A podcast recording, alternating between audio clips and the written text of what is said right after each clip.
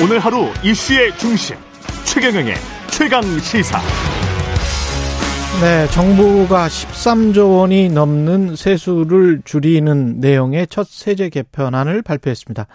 2008년 이명박 정부 이후 14년 만에 가장 큰 규모의 감세라고 하는데요. 어, 대규모 감세가 윤석열 정부가 그간 강조해온 재정 건전성 강화와는 또 충돌하는 것 아니냐 이런 주적도 나오고 있고요. 어, 자세한 내용 기획재정부 고광효 세제실장 연결돼 있습니다. 안녕하세요, 실장님. 예, 안녕하세요. 예, 규모 고광효입니다. 예. 고 실장님 지금 규모가 13조 1천억 원 이게 맞습니까? 세수 네, 감세. 맞습니다. 예. 상당히 큰 규모라고 할 수 있네요. 글쎄요. 그럴까요? 별로 아, 큰 규모는 아닙니까? 예, 이명박 정부 때, 예. 예, 그때 이제 세수감은, 어, 그때는 약 그 전체 세수의 한 20% 정도를, 어, 감면했습니다. 아무래도 예, 그때는 뭐, 그때는- 예, 10년 전이니까. 예. 예, 그러니까는 정부 그 국세 전체가 한 100, 한 70조 정도 되는데, 예. 한 30조 이상을 가- 아, 감면을 했거든요. 예. 그러니까 이명박 정부 때. 규모가 그 훨씬 작았군요. 예, 감세가 예. 국세 전체 규모로 보면은 그런 게 이제 감세 정책입니다. 음. 근데 이번에 에, 저희가 이제 에, 그 세제 개편안 아, 발표한 것은 우리나라 국세가 지금은 400조입니다. 예. 400조의 3% 정도니까 예. 아 그렇게 큰 어, 규모는 아니고요. 예. 그래서 이제 저희가 볼 때는 매년 우리나라 국세가 한 지난 10년간 한 5%에서 한 6% 정도 어, 증가를 하고 있거든요. 음. 그래서 한 3% 정도 감세면, 그러니까 감세라고 볼 수도 없고, 그 정도의 그 어떤 세제를 정상화하고, 음. 아, 어떤 국제의 그 global standard에 맞추기 위해서 그렇게 한다고 하면 매년 그 늘어나는 세수 규모로 따지면 충분히 저희가 감내할 만하다 라고 생각을 하고 있습니다. 세수가 5, 6% 정도 늘어났기 때문에 전체 네. 규모에 비하면 3, 4% 정도 줄인 거니까 그렇게 네, 3%. 생각하면 재정 건전성과는 상관은 없다. 이런 말씀이시네요. 아, 꼭 그 상관은 없다고 말씀 어, 드리기는 좀 그렇고요. 아, 그래요? 그래도 예. 저희가 이제 감세 규모가 너무 커지면 예. 어, 재정 건전성에 에, 문제가 있긴 합니다. 예. 그렇지만 어, 중 어떤 어, 역동적인 경제 성장 예. 아, 이런 부분 그러니까는 에, 이번에 이제 법인세도 조금 그 어, 합리화하고 하면 음. 어, 나중에 한 몇 년 있다가 음. 어느 정도의 그 세액 기반이 다시 확충이 되지 않을까 음. 이렇게 생각을 하고 있습니다. 그러니까 재정 건전성도 해치지 않은 범위에서 그리고 그렇습니다.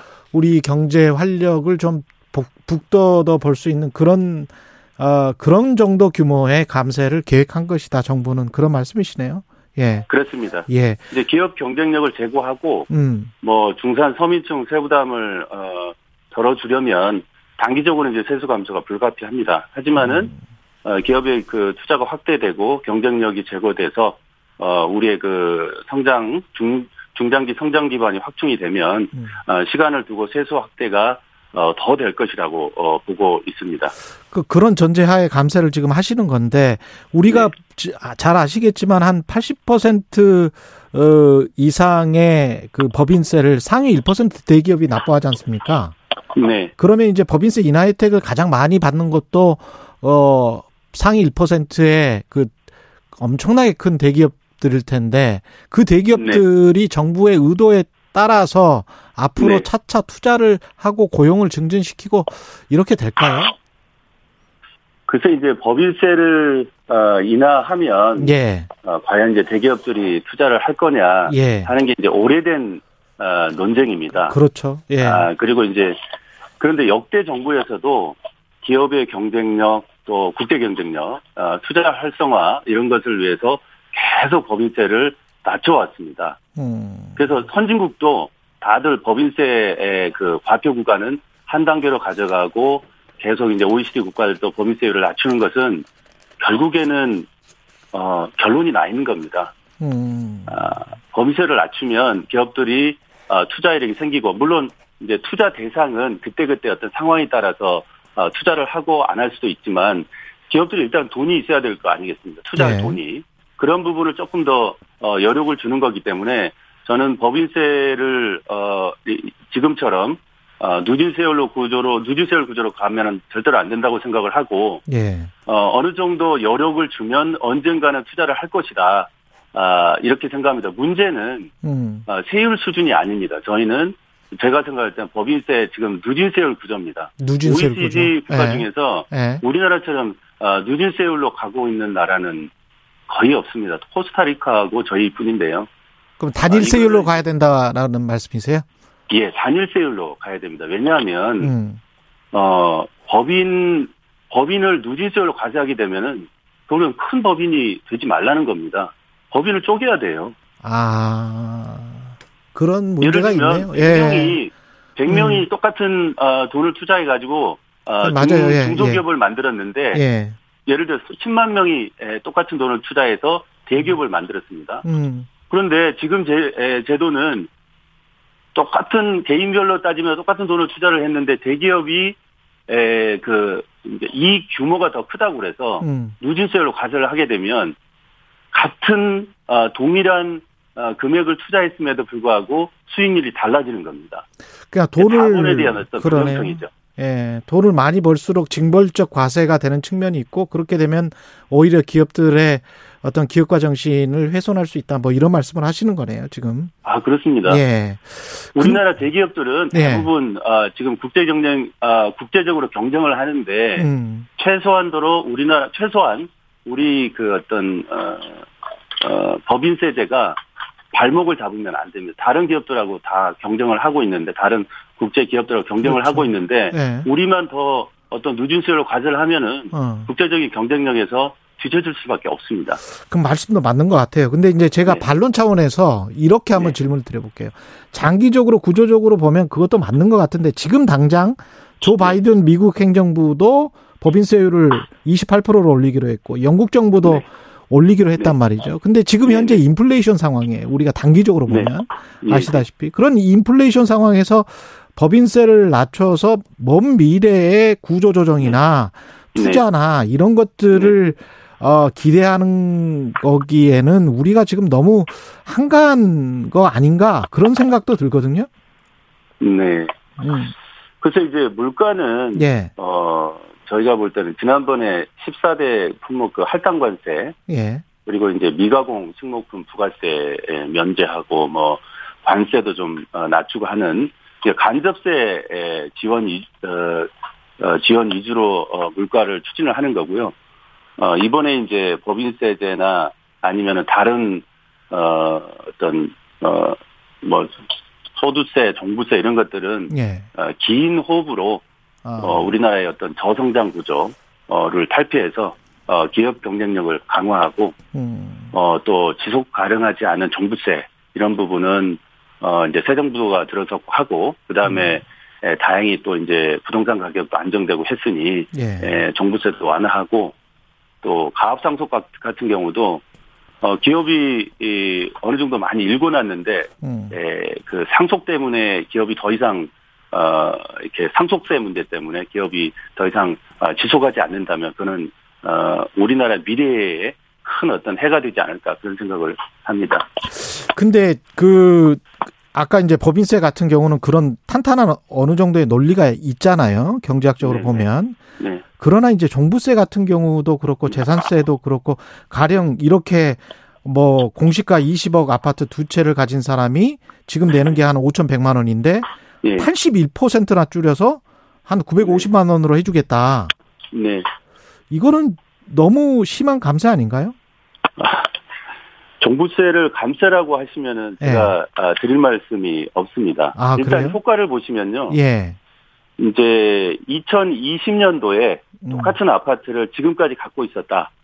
예. 그러면은 어 세부담은 그 수준입니다. 2020년 수준 이번에 예. 에, 그 종부세를 개편을 하면 어, 정부안대로 개편을 하면 음. 그리고 이제 같은 가격이다. 2020년도에 어, 20억, 30억대를 갖고 있다. 그런데 지금 20억, 30억대를 갖고 있으면은 어, 약 한 50% 정도 어, 세 에, 세부담 어, 완화 효과가 있습니다.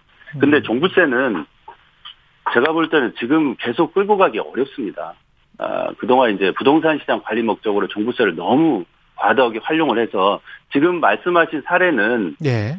이제 종부세를 부동산 시장 관리 목적으로 과도하게 활용을 해서 그동안 엄청 늘어난 세부 담이거든요. 음. 이게 너무 과중합니다. 중산층도 어, 종부세 때문에 피해가 마- 피해가 많았었고요. 그래서 어, 다행히 이제 시장도 안정되고 했으니 종부세는 이제 에, 정상화 해야 된다고 생각을 하고요. 그리고 세제라는 것은 어떤 보편성과 합리성을 갖춰야 됩니다. 아, 담세력을 초과해서 납부할 수 있는 세금을 이렇게 에, 부과하는 것은 그거는 맞지도 않고요. 세계적으로 이런 사례도 없다고 봐지고요. 아, 한 3, 4년 전에는 우리나라 종부세 세수가 1, 2조였습니다. 예. 이거 가만 놔두면 올해 연말에는 8조까지 올라갑니다. 그 누가 내겠습니까? 그 속 도가 너무 빨랐다라는 지적에는 말, 그, 저도 동의를 네. 하는데, 네, 예, 그 재산세랄지 이런 것들이 OECD 평균을 보면은 우리는 0.2%였고, 네, 시가 대비, 예, 그 OECD 평균은 한 1% 정도 됐었잖아요. 네, 그런 걸로 생각을 해보면 그동안에 쭉쭉쭉 오른 게 물론 소득이 한정된 상황에서 종부세나 재산 뭐 누가 집 올, 집값 올려달라고 했냐 이렇게 이제 반문하시는 네네. 시민들이 분명히 있을 거기 때문에 그 말도 맞다고 봐요. 근데 예. 이렇게 이렇게 팍 떨어뜨리는 것도 부자감세 아닐까? 그 다음에 투기를 네. 부추길 수 있지도 않을까? 이런 질문이 네. 의문은 듭니다. 예.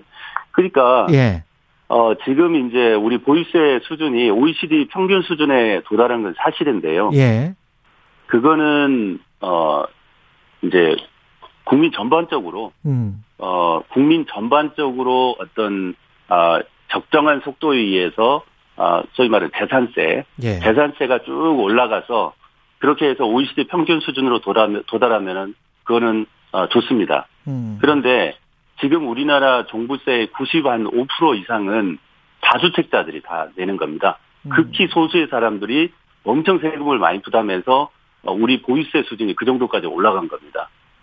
이거는 어 뭐랄까 보유세 어떤 그 이제 얼마나 주택을 많이 갖고 있느냐 주택 가액 기준이 아니고 예, 어 얼마나 주택을 여러 채를 갖고 있느냐에 따라서 어떤 징벌적으로 과세를 해서 그만큼 세금이 늘어난 거거든요. 예. 이 부분은 어 어떤 어 보편성 측면에서 어 합리적이지 않은 세금이다 이렇게 생각하고요. 지속 가능하지도 않다고 어 봐집니다. 이번에 정부 안에 상속세도 좀 낮춥니까? 네, 아, 상속세는 내년에 에, 할 생각이고요. 예. 가압 상속 공제는 어 상당히 대폭적으로 완화를 했습니다. 근데 에, 상속 상속 세 같은 경우는 예, 예.